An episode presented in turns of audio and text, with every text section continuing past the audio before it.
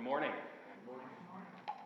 We are uh, wrapping up uh, chapter 14 today, where Paul will, in 1 Corinthians, where Paul will conclude his discussion on spiritual gifts. If you've not been with us before, we've been walking through 1 Corinthians together. We've been walking through several chapters on spiritual gifts, starting back in uh, 1 Corinthians chapter 12. We go a little back before that. We saw in 1 Corinthians chapter 11 uh, the beginning of a call to orderly worship. And so we're going to conclude uh, that conversation today where Paul is going to now conclude his discussion on spiritual gifts, but he's going to do so by writing to the Corinthian Christians specifically on orderly worship, or as we are going to call it today, proper worship.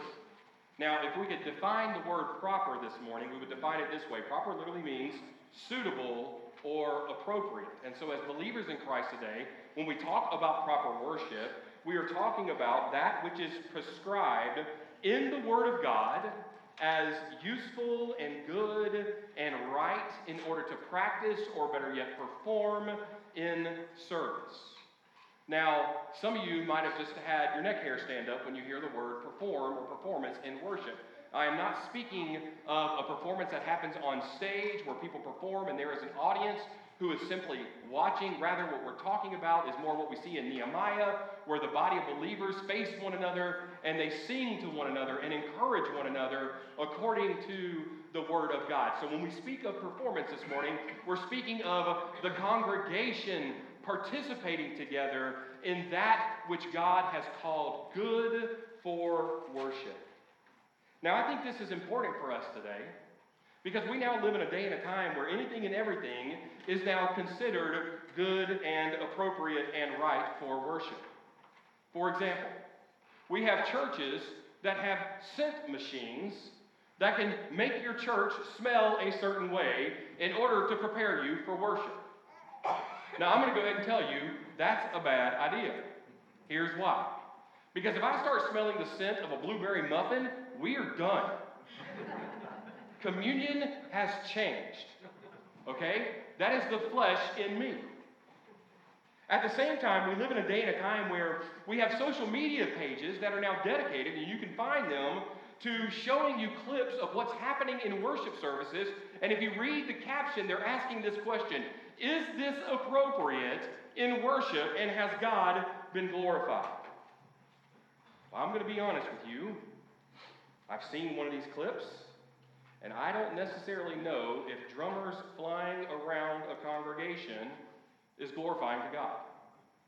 In my mind, I am no longer focused on glorifying God. I'm focused on the 200 plus pound man with a drum kit above me. I don't want him to follow my head. That is not how I want to get to heaven. You might get made fun of. At the same time, I think we need to take this conversation one step further. Maybe the better question to ask is, is not whether or not this is good and glorifying to God, but maybe we need to ask this question Is what we are doing in worship beneficial? Beneficial for building up the church. You see, if it's biblical and it's beneficial, then we can ultimately conclude that what's now happening in worship is that the church is now being built up all for the glory of God. So, as we look at this text this morning, this is actually what Paul describes to the Corinthian Christians. And in this final section, we're going to see Paul give them a word on what is good and a word on what is beneficial for the church in terms of worship. And again, Paul's goal for the church is very simple. He simply wants to see the church being built up. He wants to see them edified and encouraged according to the word. So if you have your Bibles, and I hope you do, I would invite you to join me now. I'm in 1 Corinthians chapter 14, and we are going to begin reading in verse 26. And if you have found your place in the Word of God, if you can and you are able, I would invite you now to stand in honor of the reading of the Word. Now again, this is Paul writing to the church at Corinth by the grace of God. In 1 Corinthians chapter 14, verse 26, Paul writes, What then, brothers? When you come together, each one has a hymn, a lesson, a revelation, a tongue, or an interpretation. Let all things be done for building up. If any speak in a tongue, let there be only two or, th- or at most three, and each in turn, and let someone interpret. But if there is no one to interpret, let each of them keep silent in church and speak to himself and to God. Let two or three prophets speak, and let the others weigh what is being said. If a revelation is made to another sitting there, let the first be silent. For you can all prophesy one by one, so that all may learn and all be encouraged. And the spirits of prophets are subject to prophets. For God is not a God of confusion, but of peace. As in all the churches of the saints, the women should keep silent in the churches, for they are not permitted to speak, but should be in submission, as the law also says. If there is anything they desire to learn, then let them ask their husbands at home, for it is shameful for a woman to speak in church. Or was it from you that the word of God came? Or are you the only ones it has reached? If anyone thinks that he is a prophet or spiritual, he should acknowledge that the things I am writing to you are a command of the Lord. If anyone does not recognize this, then he is not recognized. So, my brothers, earnestly desire to prophesy, and do not forbid speaking in tongues. But all things should be done decently and in order. The Word of God for the people of God. Thanks be to God. You can be seated. Now, already upon reading this passage, I have already heard some grumblings about what is being said, and do not worry. We are going to get through this together. Now, before we jump back into the text, I want us to see that Paul is now closing his thoughts on spiritual gifts by turning his attention towards worship. And so, what we have before us is Paul is describing that which is proper for worship. You see, for Paul, he believes that there must be some sort of order in worship that now provides clarity, or better yet, edification for all of those who are attending worship and therefore participating in worship. And so Paul says, in order for there to be proper worship, there must be structure. Not only should there be structure, but now there must be submission. And ultimately, with structure and submission, there must be standing when it comes to worship. And all of it in worship must be biblical and beneficial for the body of believers. So Paul now says these words, again, because he's trying to remind the Corinthian Christians that there's no place for pride within the church. There's no place for selfishness amongst the body of believers, nor is there a place of arrogance when it comes to the believer and their ability to be able to worship. Now, as we have said before in multiple chapters throughout 1 Corinthians, Paul has clearly shared, according to the word, that there is no place for one person to be elevated in worship unless the one being elevated or lifted up is Jesus Christ. His is the only name that matters. Anything apart from that is not worship. And thus, Paul ultimately concludes that it's therefore not proper for worship in the church if it doesn't directly lead us to glorifying the name of Jesus. And so, Paul, in this moment, challenges the Corinthians Christians' arrogance. He then teaches them that the church gathers for the purpose of edification. And edification ultimately occurs when believers receive instruction according to the Word of God. Now, in order to understand edification in the church, we've got to come back to our text and see what it is that Paul calls proper worship. So, our goal for this morning is this we're going to attempt to answer the question what is proper worship? And I believe in our text this morning, Paul gives us three points on what is proper when it comes to worship. The first example we see is in verses 27 through 33, where Paul tells us that in order to have proper worship, there must first be proper structure to the worship. Now, notice how Paul comes back to speaking about prophecy in tongues and describes what would be proper structure in terms of those gifts being used in the church. In fact, in verse 26, Paul begins his instruction about what should take place in the church when they gather. Now, again, remember Paul's goal. His goal is for these things to lead to edification for all who attend worship. So Paul says, when you come together, each one has a hymn a lesson, a revelation, a tongue, or an interpretation. Now, again, I want us to understand that for Paul, this list is not comprehensive. However, Paul does acknowledge that there is a time in worship for people to participate in order in order to edify the body of believers. You see, Paul teaches us what the guiding principle of the church should be. He literally says, what is done in worship, and in his own words, should be done for building up. Again, Paul's goal for the Corinthian church and for all churches was very simple. He wanted the church to grow. He wanted the church to be strengthened in its understanding of the Word of God.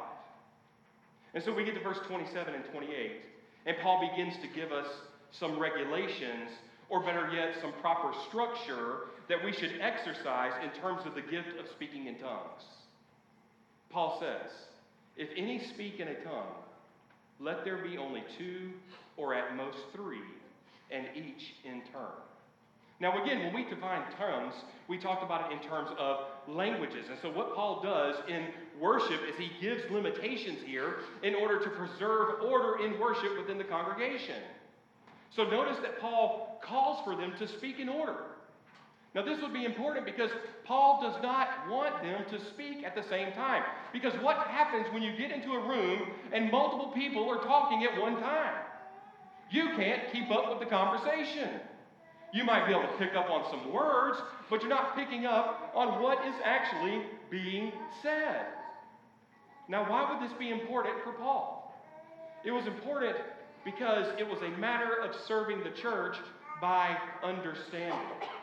You see, following order, according to Paul, leads to understanding for the people, and thus, when order is followed, coming back to 1 Corinthians chapter 13, now all of a sudden, those who are practicing the gift are showing the love that Paul has been talking about over the past few chapters. You see, we practice love when we practice order in worship. Coming back to the text, Paul continues and he says, And let someone interpret. But if there is no one to interpret, let each of them keep silent in church and speak to himself and to God. Notice that Paul now teaches the church that if someone is speaking in tongues and no one is there to interpret, then that, that speaker should be silent, for the tongue is now forbidden. So, why would Paul call it forbidden? Because, as he has already said earlier in 1 Corinthians chapter 14, the church cannot be edified if the church is not being instructed. The church is not edified if there is no one there to interpret. So Paul says, to those who have the gift of speaking in tongues with no interpreter, you should remain silent. Again, Paul is saying this not because he's trying to downplay certain gifts. He's saying this because he cares for the church. Even in the structure of worship, Paul says that there should be care for the body of believers. Because ultimately, even in worship, that is an opportunity to build up the church. Excuse me. Now, coming back to the text in verse 29 through 32, Paul gives instruction here and limitations on those who can now prophesy within the church. He says in verse 29, let two or three prophets speak. Again, Notice limitation is placed, like tongues, so that order is maintained. But then pay attention to this phrase that he says. He says, Let the others weigh what it is that is said. Now, again, I want us to understand that Paul is not promoting the people within the church to come to the church and ultimately sit as a panel of judges in order to judge what it is that's being taught.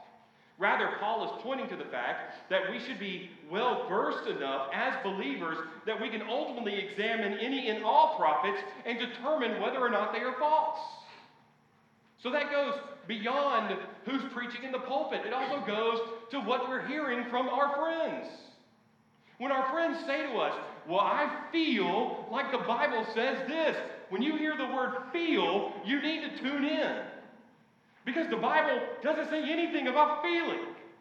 It either is in the Word or it's not. And so, as believers, we should be mature enough to know whether or not what we're hearing is true or whether or not what we are hearing is false. Now, I want to tell you today, brothers and sisters in Christ, This is very important for us today. If you're not spending time in the Word today, then I promise you there are things that are getting through that are just sinking in and sneaking in to our hearts that are not of the Lord. You see, there are too many churches now, too many pastors, too many people who, who claim to be mature that think they are good and right, and it's all based less on how they teach and, and, and what they preach and more on whether or not they can draw a crowd. We've got pastors who aren't preaching the Word of God, they're giving TED Talks. And that's not what God has called us to as a church. At the same time, have you noticed how easy it is to become ordained clergy now? I mean, think about that. You can go online right now, spend 20 minutes in a class, which, oh, by the way, I did. Which, oh, by the way, if I knew it was this easy, I'd have saved three years of my life. Listen, Texas is a beautiful place. But where I had to go for seminary was flat, yellow, dusty, and there were tornadoes. I could have avoided all of that in 20 minutes for $100. Imagine the money I would have saved. Good grief, I have done this wrong. But people can go online now and spend 20 minutes in a class, become ordained clergy, and guess what they can do? They can marry people, they can bury people. Some of the degrees will let you counsel people. Could you imagine that? All in 20 minutes.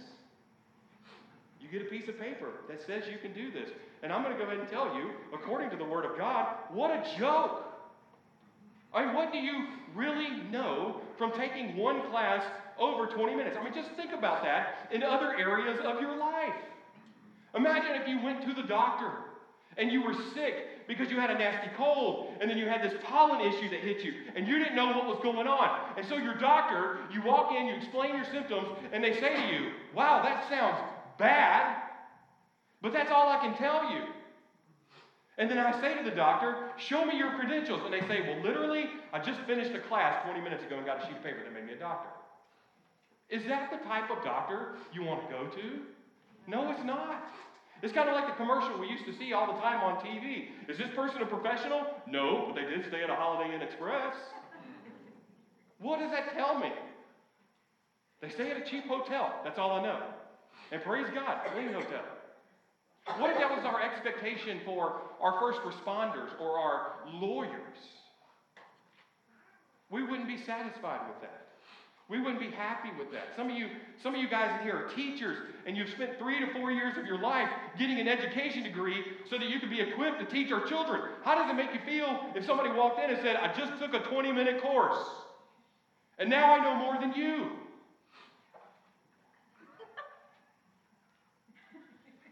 You might be like, praise God, take my class and good luck. Just keep paying me. Right? But that's what we've done when it comes to the care of the Word of God. And so here's the reality. And I'm saying this as a part of our church because you, you people who are, are, members of our church, you know. And if you're not a member of our church, hopefully and prayerfully, you are at another church uh, that is faithful to the Word of God. And, and here should be our concern as churches. We should want and desire for other churches to have pastors who are faithfully preaching and teaching and living the Word of God. Anything short of that is unacceptable. And so Paul says, be sure that what is being said is faithful to the text. Because if it's not, listen to this. If it's not, then you may not be in a church because they may be worshiping something or someone else. Paul continues in verse 30 and 31. And this is where we begin to see some controversy that, that has been set before us in terms of some of these prophetic words. And Paul speaks this way. He says, uh, he speaks of the revelation made to another sitting there. Now, when Paul says these words, Paul is speaking of pastors and elders who may have been given a word that may be more clear to the congregation. And so, what Paul is saying, give way to the one who may be able to better articulate the point. What Paul has in mind here is kind of what we see in Nehemiah when, when the book is brought out and Ezra begins to read from the book. And then what happens? It says, and the other prophets went out to the people to make sure they understood what it was that was being taught. Now, again, this does not mean as members of the church, we should jump up and offer clarity in a sermon or in a worship service at any point. But rather, this is for the teacher, so that the people who are hearing the word are understanding the word, and thus they're edified based upon that understanding. You see, Paul is speaking to the church here when he speaks of teachers who are standing or sitting with the people. He says, if the word is taught, and, and maybe we didn't understand the word so well, which is possible. Paul says another teacher should step in and clear up the point so that the, the church can understand. You know what that means for us? That means that as a church, we need to continue to pray for God to send us people who know the Word and, and are willing to be taught the Word and are willing to teach the Word. Now, again, Paul did not expect this issue to happen much in the church, but he says if it does, he says, For you can all prophesy one by one. Again, Paul's goal was for the edification of the church. In other words, it isn't necessary for one pastor to be the lone voice in the church. This is why we have elders. This is why we have other teachers, so that you can hear from other voices. I mean, let me just put this to you in some context for a moment. I am thankful by the grace of God that on Sunday nights our students are led by Forrest. Forrest sits down and he faithfully preaches and teaches the Word of God to our students. And I'm picking on Forrest at this moment because there's been times where my children come home and I ask them, What did you learn tonight in service or in Bible study? And they tell me what they learned. And my initial thought is to think, Huh, I literally just said that to you. But it didn't take. Why? Because they needed to hear it from another voice. And so I'm okay with that. And as a church, we should be okay with that as well. We need to be okay with hearing other men faithfully preach the Word of God. We need to be okay with having teachers who want to faithfully teach and preach the Word of God. And ultimately, even when those teachers teach the same thing that we've been trying to teach our children, we shouldn't get upset if they didn't hear it from us, but rather they heard it from them. Because what they are still getting is the Word of God. You see, for the church, Paul says it's edifying for the church to have others who can teach so that more and more people can be instructed and edified for the sake of proper structure. So, brothers and sisters in Christ, we need order. Teachers should not be speaking at the same time, they should be limited. Speaking in languages shouldn't happen at the same time, it should be limited. Paul goes from there in verse 32 and 33, and he engages the argument that when you are in the Spirit, you ultimately can't stop or control what is being said or when it's said. Now, I find this very fascinating because this is the same argument we hear from a lot of churches today. They'll say, listen, when I get into the Spirit, all of a sudden I can't control what's happening. I have to, to say this gibberish. I have to do this goofy dance. I mean, we've all seen these videos, right?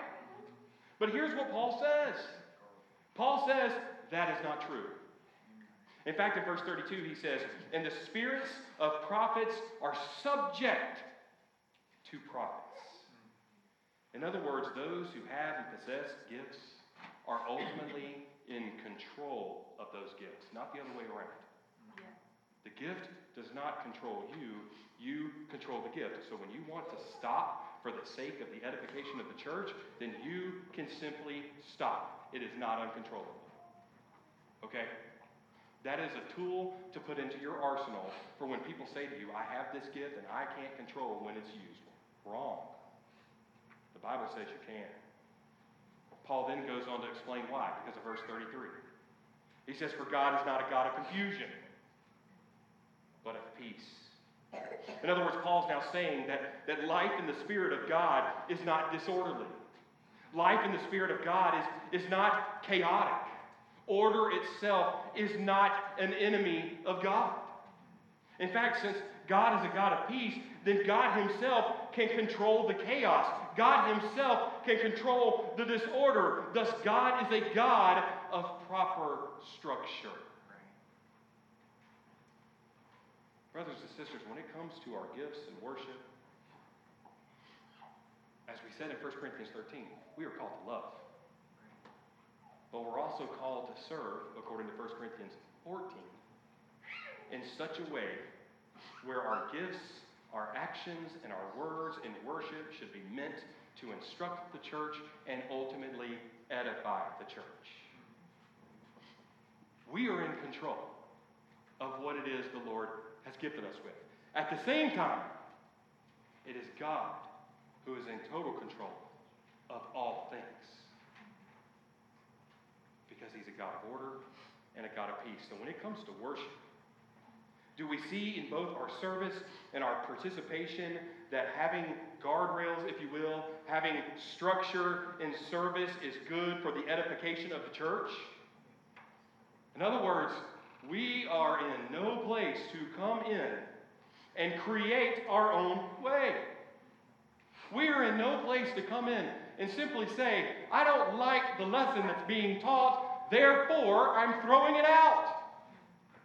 We are in no place to walk in and say, this passage, particularly verse 34 and 35 of 1 Corinthians 14, is terrible.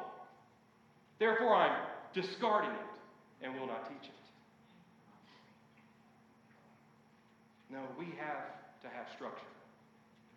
We have to have proper structure because that structure is good for the edification of the church.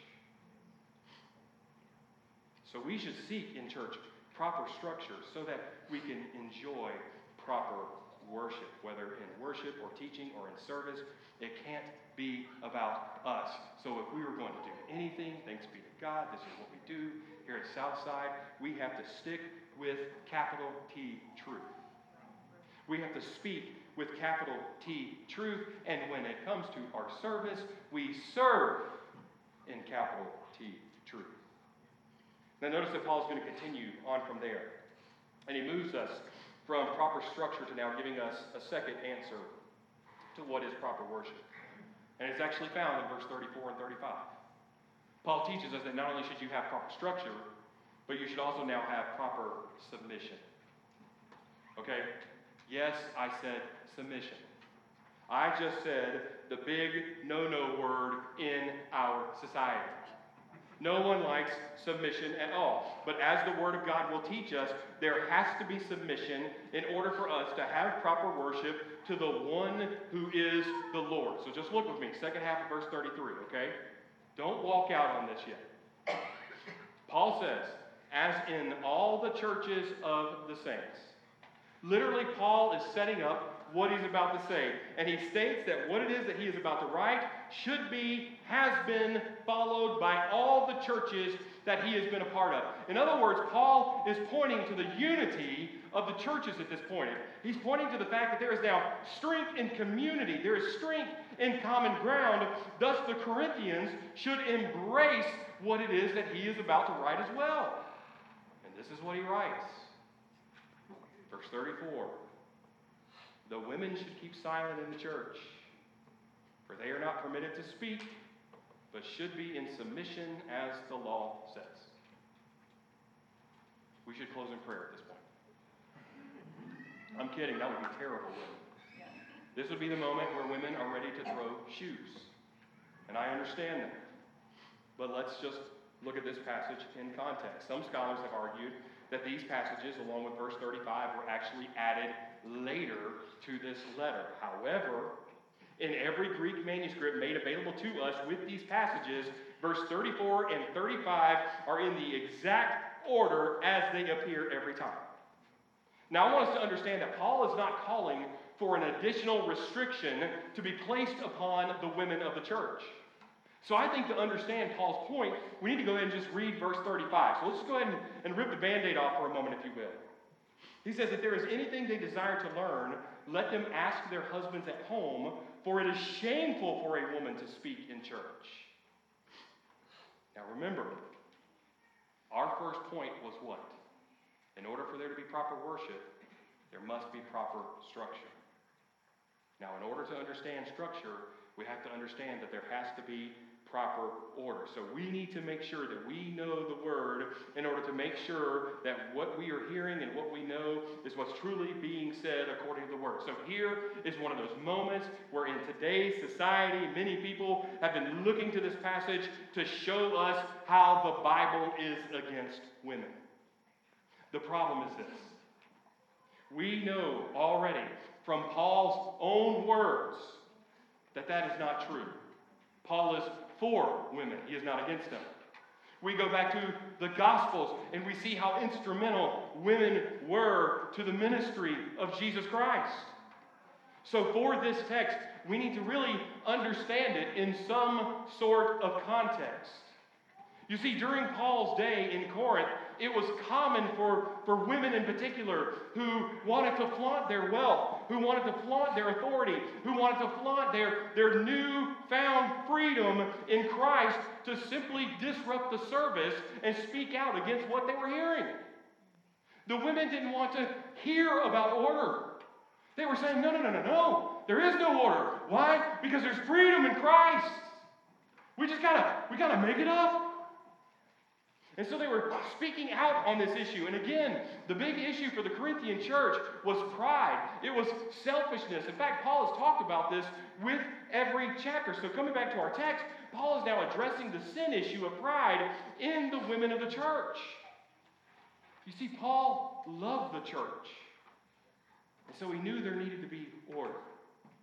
So here's what Paul does Paul calls out the women who were disrupting the order of worship. And he says to them simply, submit to the male leadership of the church.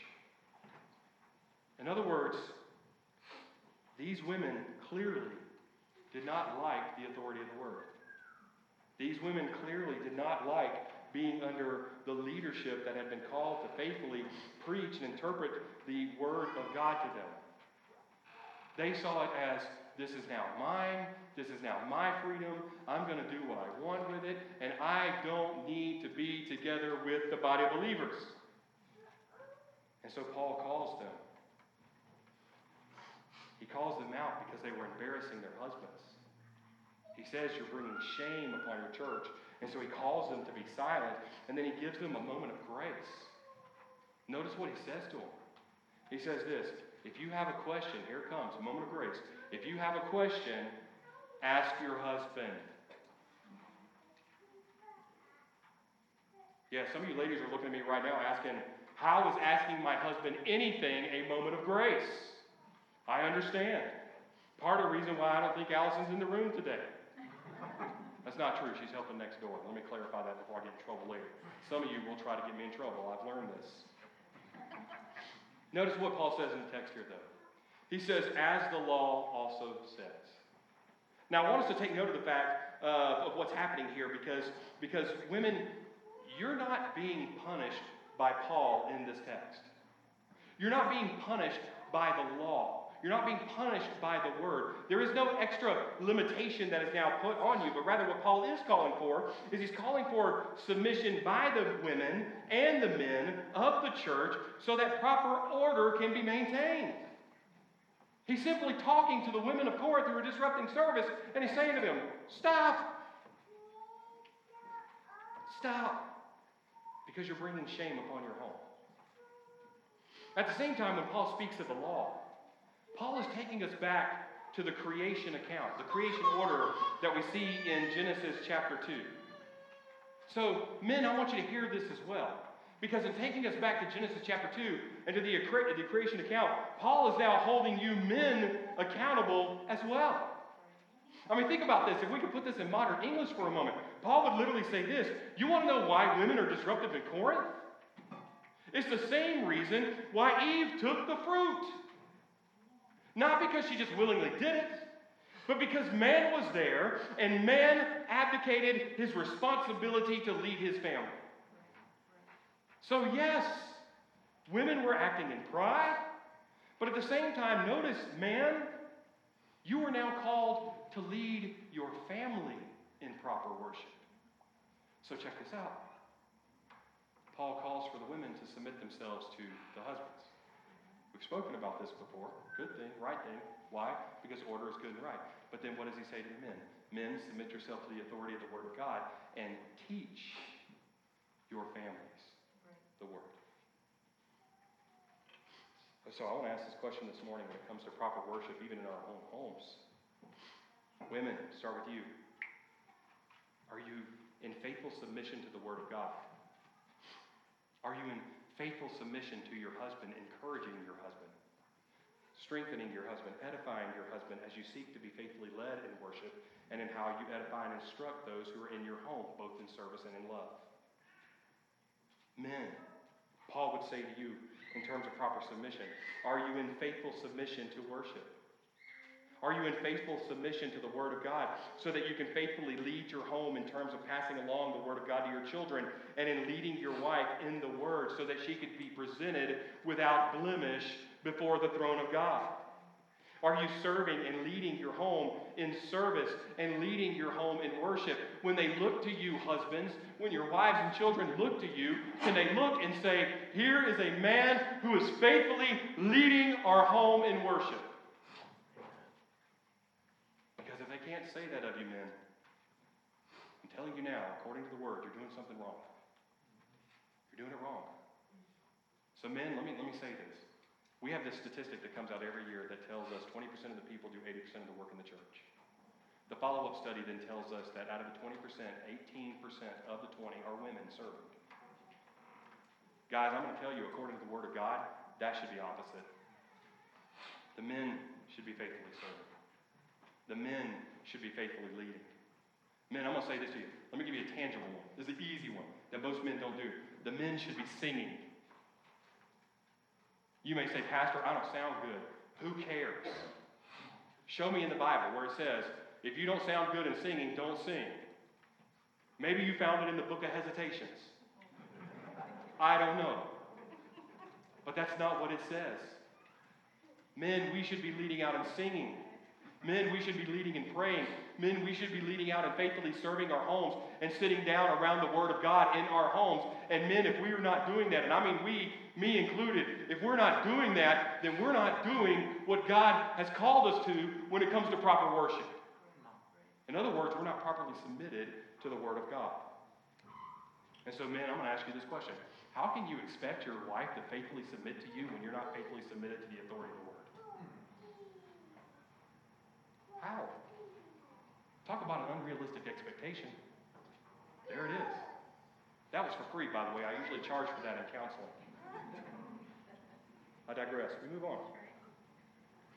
The question we need to ask ourselves is this What are you submitted to today? Are you submitted to the Word of God? Are you submitted to the Word of God, or are you submitted to your own personal desires? How are you leading your home when it comes to worship and submission? Listen, if you come in today and all of a sudden being a part of worship is a chore, you're missing the point. You're not submitted to the authority of the Word of God at that point. So, what are you submitted to? Paul moves on from there, and he gives us one final thought about what is proper worship. So, we've already seen Paul say, What is proper worship? Proper structure. What is also proper worship? Proper submission. Then we get to this third point. What is proper worship? Paul tells us in verse 36 through 40. It's proper standing. In other words, it's, it's, it's really what happens in this, this final part of our passage where Paul's now going to anticipate some of the Corinthian Christians responding in opposition to what it is that he has said. And so this is what he's going to literally say to them.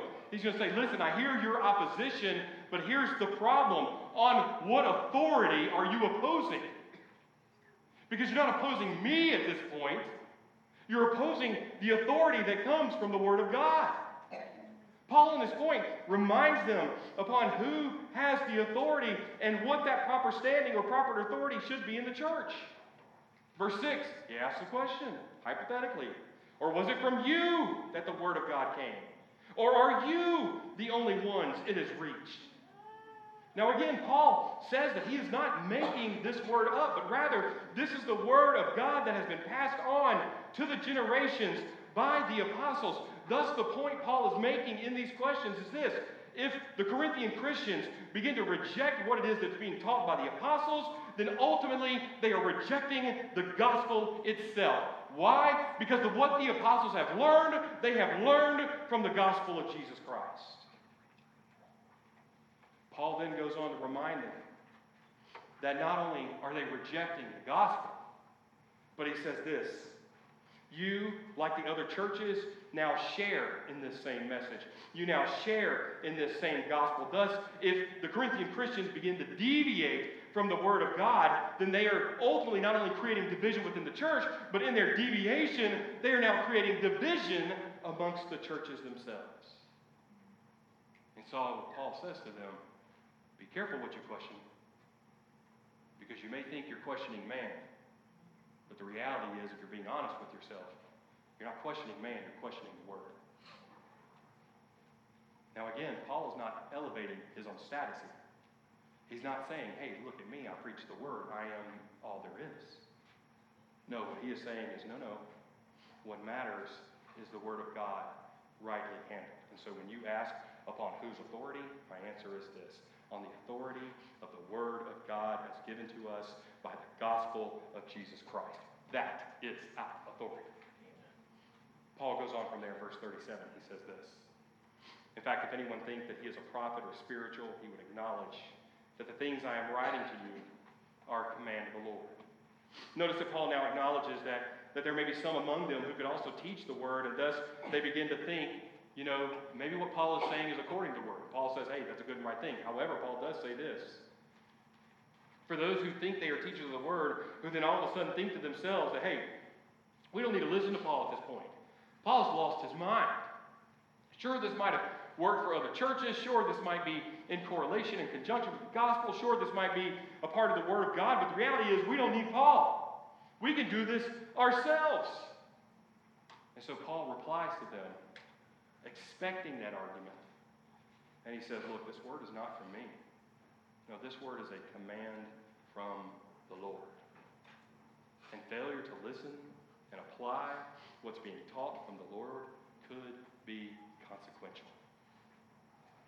In fact, Paul, we see in the Bible, Paul's not the only person who actually reminds the people of their standing and their authority that exists among the apostles.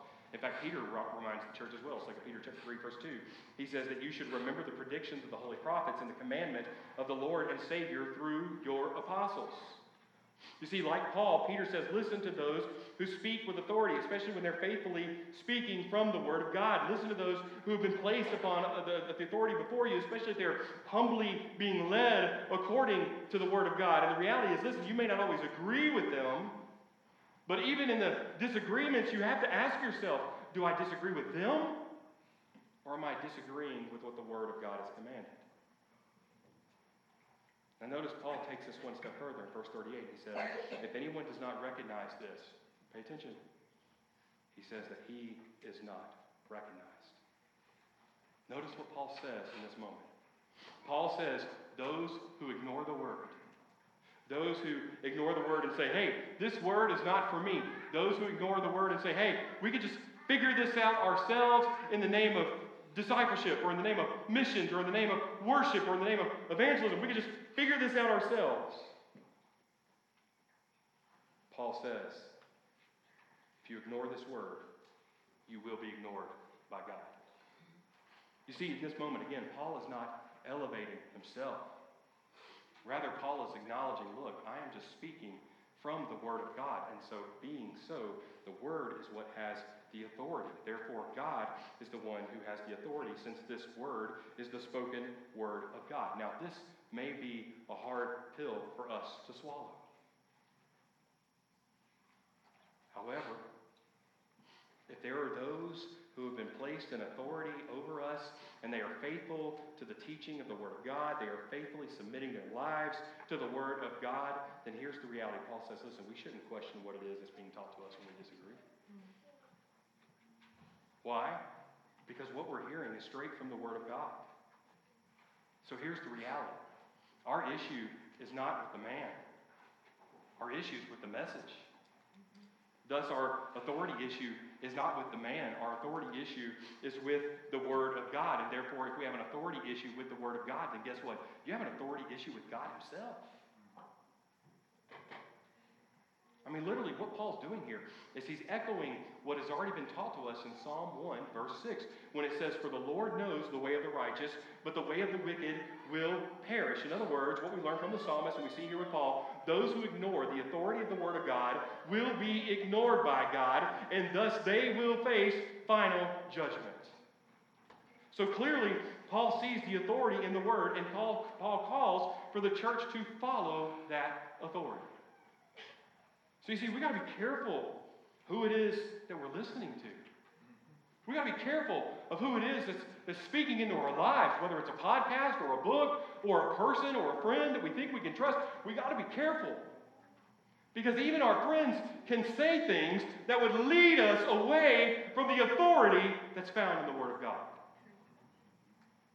In fact, there's a lot of people out there today that are saying things to us like this you don't need discipleship in order to be able to go on mission.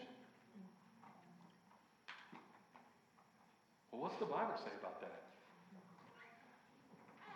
We need to be discipled. You can't just all of a sudden bippity boppity go and expect magic to happen. That's not how this works. Some people would say, hey, we don't need the Word of God as long as we got worship. How do you know who you're worshiping don't ever read the Word and talk about it. I mean, just think about that for a moment. I grew up in the 90s, man. And let me tell you, we had Christian music. No, we didn't. Lean on Me was a Christian song. There ain't nothing Christian about that song.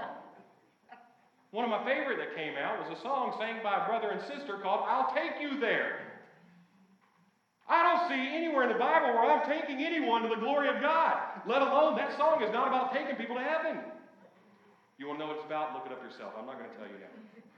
I promise you it's not good. You see, that's what happens when the Word of God is not directing our worship.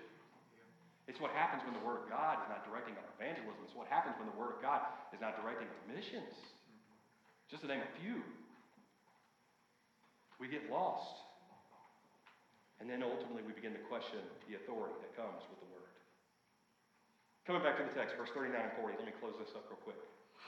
Paul concludes his lesson on proper worship and especially his writing on spiritual gifts, and he says this, verse 39 So, my brothers, earnestly desire prophecy and do not forbid speaking in tongues. Again, Paul reminds the church one more time that they should desire prophecy. If you're going to desire either of these two gifts, prophecy is the way to go. The preach and taught word of God. Why? Because that's the gift that edifies the church. However, Paul says there, there are instances where speaking in tongues is good and right for the church. There are instances where speaking languages and those languages being interpreted are good for the church. And then Paul closes in verse 40 by saying this But all things should be done, pay attention, decently and in order. You see, Paul, through his own standing, his own authority, reminds the church that proper structure and proper submission are needed for order. And once order is established, people will know their standing, and the gifts being used will be used for the instruction and the edification of the people, and ultimately for the glory of God. And that is why God has given each of us unique gifts to faithfully serve and edify the church, all for the glory of God. And so I want to ask this morning is our goal to recognize the standing of the Word, to recognize the standing of faithful leaders that have been brought before us, or as soon as we disagree, do we run? When in reality, the only reason why we're disagreeing is because our issue with the authority of the Word of God and not man itself. Now, some of you may get mad at hearing that statement, so let me say this to you. To anyone who's getting mad right now and you just want to run out of here because you're like, Pastor, I don't like this, let me say this to you. Before you check out, try checking into the Word. What is your standing according to the Word? What authority are you following? Is it man or is it the Word? You see, Paul's goal was for the edification and the strengthening of the church, and he saw how spiritual gifts could ultimately encourage that strengthening within the church. And so, in one final writing on this, Paul calls the church to proper worship, and he teaches the church this, that the worship is found in proper structure, proper submission, and proper standing. And so, I want to ask you this morning do you see the need for order in worship? Do you see why we do what we do in worship? Do you see the need to, as husbands and wives, to submit to one another in your homes and to faithfully lead out and worship in your homes and within the church? Do we see the need to recognize who actually has the authority over our thoughts and our opinions, which is the Lord Himself and ultimately His Word? You see, when we get those things right, I think we're going to have a better understanding of proper worship and how this worship is used to edify the church and build up the church for the glory of God.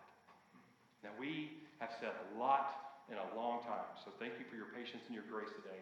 And if you miss everything I've just said, let me leave you with one quote. This is from A.W. Tozer. And he says it this way Any man or woman on this earth who is bored and turned off by worship is not ready for heaven. Come on. Are we ready for heaven? Are we ready for an eternity with King Jesus and his kingdom, praising and worshiping his name? Then, if so, let's give our all to the Word of God and that which the Word itself calls proper worship. Let's pray together.